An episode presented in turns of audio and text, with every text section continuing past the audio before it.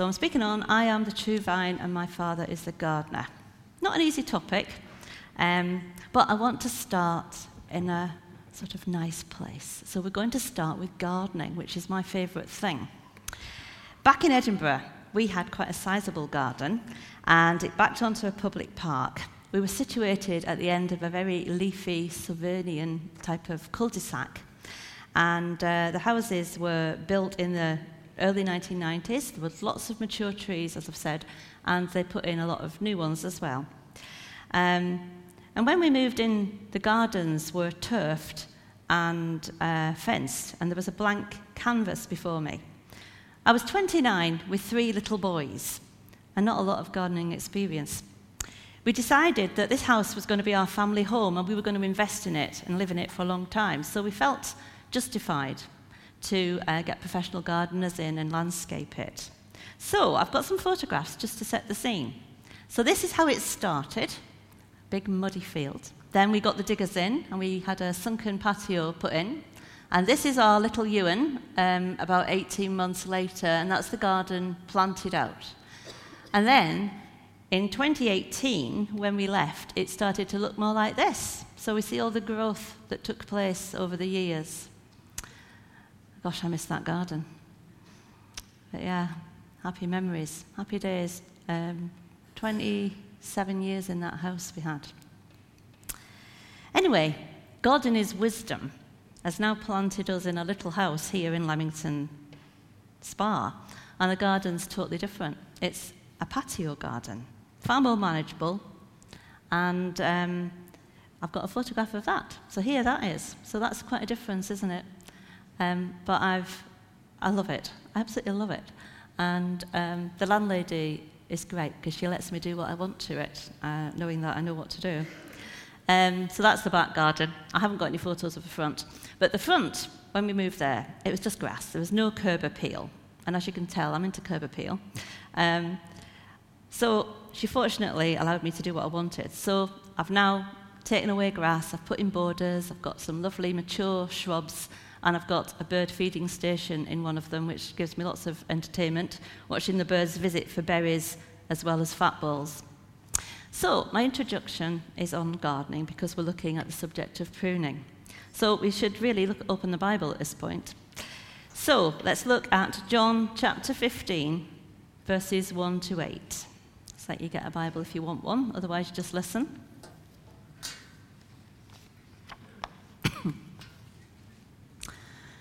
Right. I am the true vine, and my Father is the gardener. He cuts off every branch in me that bears no fruit, whilst every branch that does bear fruit he prunes, so that it will be even more fruitful.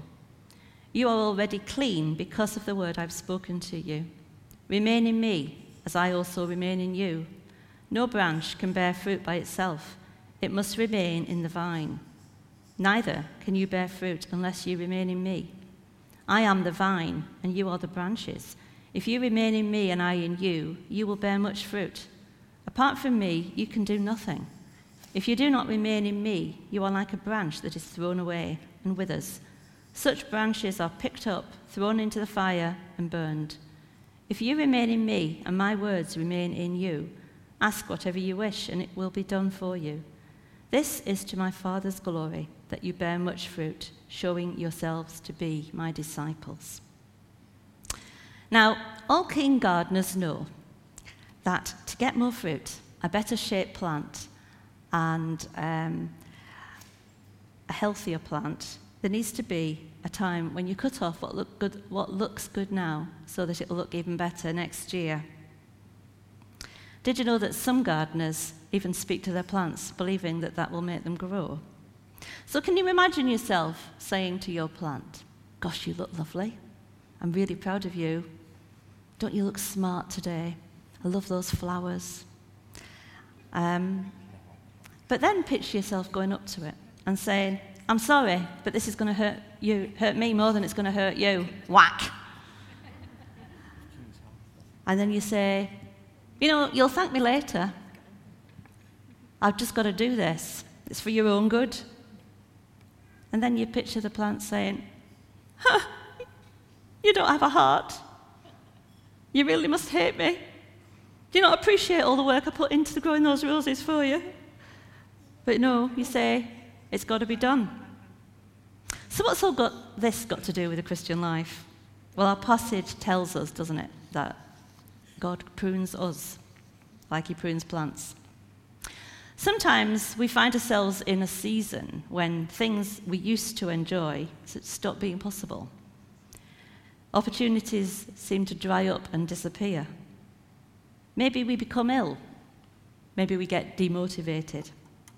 Maybe we don't get to use our gifts like we used to or our talents and we feel disaffected. It often happens in church life. But perhaps for you it's happened in your career or your family, maybe even in your recreational life. Were you perhaps a key player in the local tennis club or on the PTA?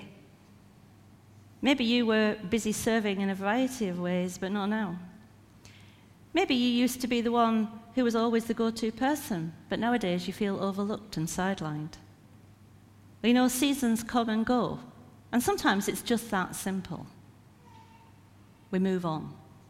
But sometimes it's actually a good thing. And He turns us and He stops us in our tracks for whatever reason He might choose. And I'm sure you've heard people say, I feel like God has stripped everything away from me. I can't understand it. I don't actually like this, I'm fed up with it, and I want it to stop. Are you in a season where perhaps God is saying to you, I mean, where God is saying, Do you not love me? Where you are saying to God, sorry, Do you not love me anymore? Don't you care about me anymore? Don't you see what's going on in my life right now? We think that God is mad, in, mad at us. But I'm here, I'm here today to tell you that actually, no, He isn't. He's not mad at us. One of the major mistakes we as Christians make is that we mix up pruning with punishment. God sees, uh, sees you as someone who can bear fruit, someone with lots of potential, someone he wants to utilize in a significant way. He wants you and me to be fruitful, to be as fruitful as we can be. So, like a gardener, he prunes us, and it doesn't feel nice. He lops off some of the things in our lives that he's been blessing us with. Have you perhaps lost a job that you loved? Or a relationship that you loved. God may have something better for you. And can you trust Him? Do you believe that He's, work, he's at work in your life?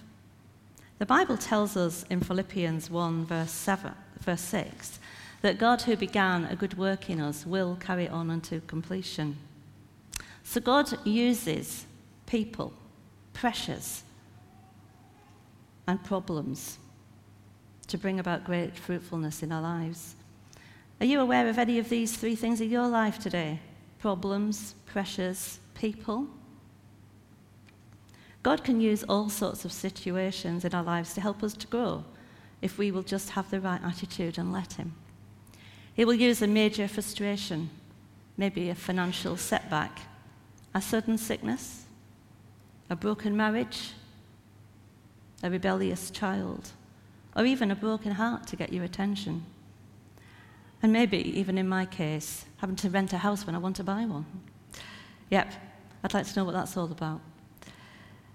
And like our chatty plant, you may say, but this is hurting me too much. Will you just let it stop? Well, you know, pruning is, is painful.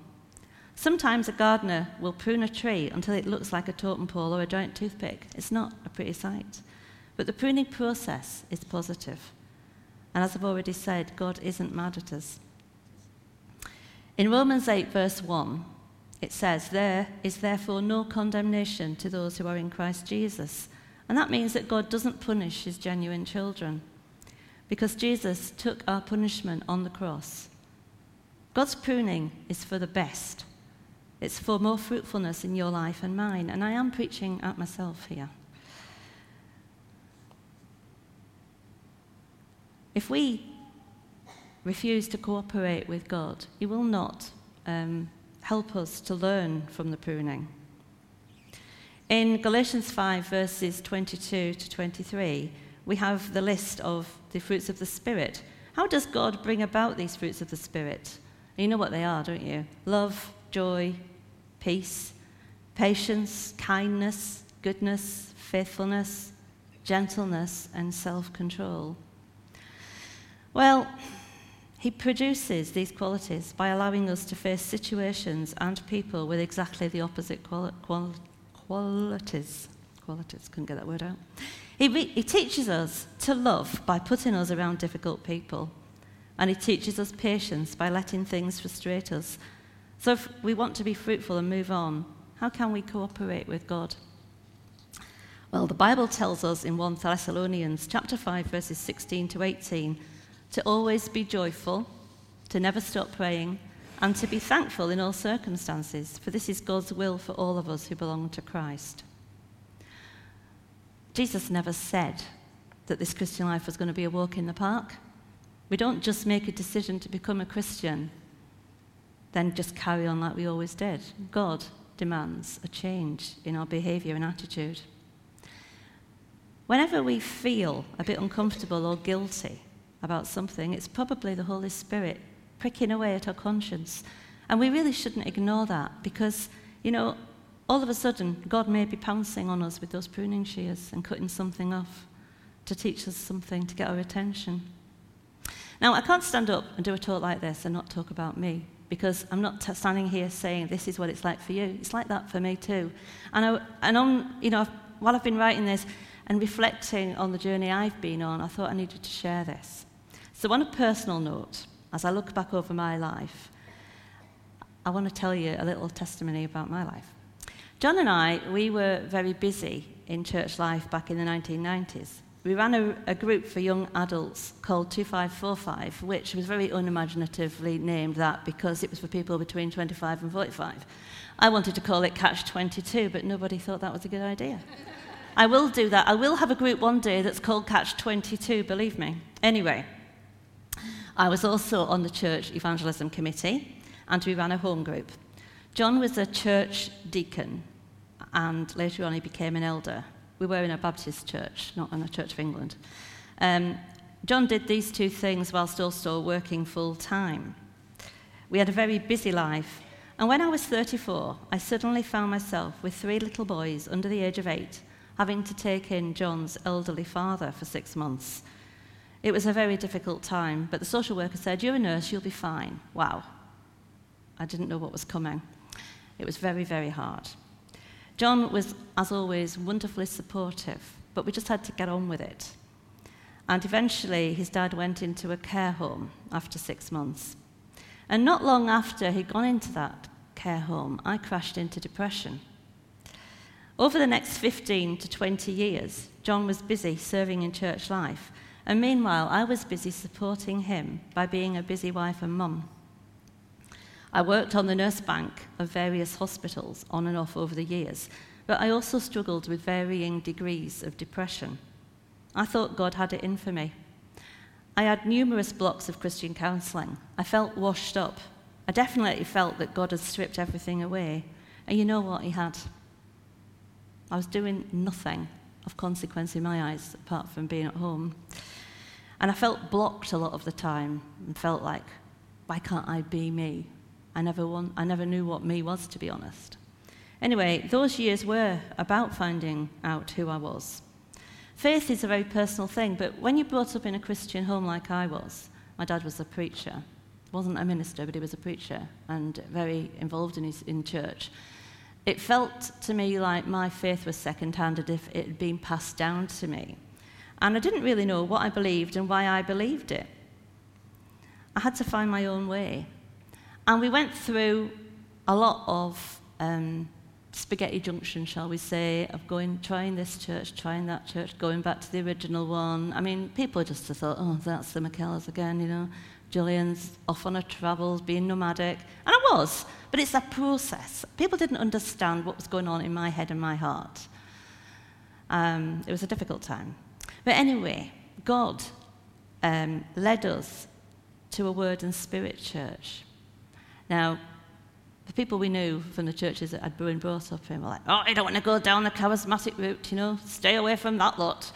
Uh, but I ignored them and we went to this Word and Spirit church. And God dealt with me in ways I would never have been open to had we stayed where we were. God did things in my life in that church that had a direct effect on us moving to Leamington Spa and coming to this church, and John picking up his job as operations director. I would never have believed I'd be standing here speaking to you and leading worship had anyone told me during those difficult years. So take heart. If life is tough and you can't understand what's going on, hang in there. Because God's got a plan. There's a little mantra that I used to quote to myself in those dark days. I used to be driving around, taking the boys to rugby and all the rest of it, and I used to be saying to myself, God works in ways we cannot see, but He will make a way for me. You know, and it took a very long time, but eventually I think He has made a way for me. He's working His purpose out for His glory, not ours. So ask yourself is God pruning me? And if so, how? And why? So I want to end by playing a song by Casting Crowns called Who Am I? I felt that perhaps I might have stirred something up in all of you by this topic. Um, preaching is supposed to convict, challenge, and motivate, but it's also meant to comfort.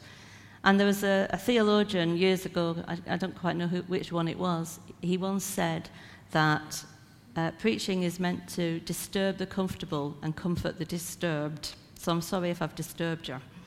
Um, so I just want to end with this song because it reminds us that Jesus knows us completely and he knows what he's doing in our lives even if it doesn't make much sense to us.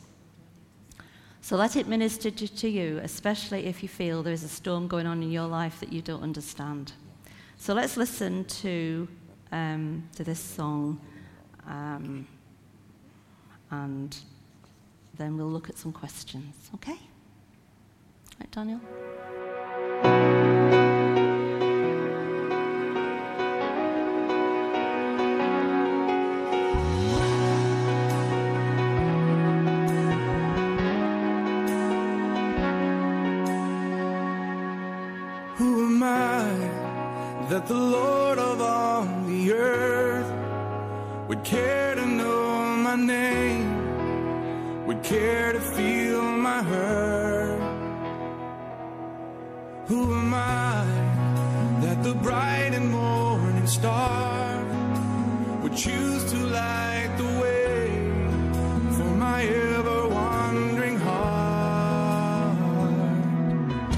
Because of who I am, but because of what you've done, not because of what I've done, but because of who.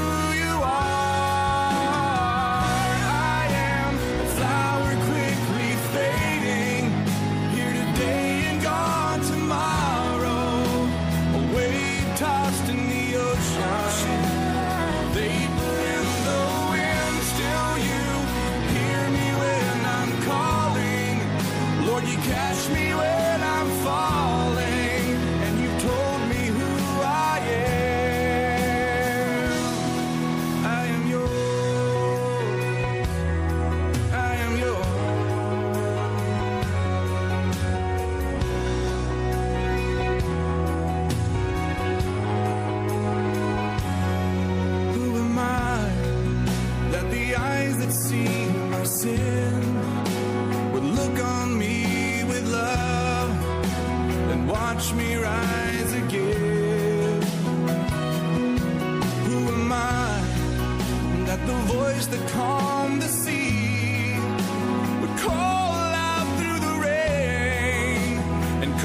Shine.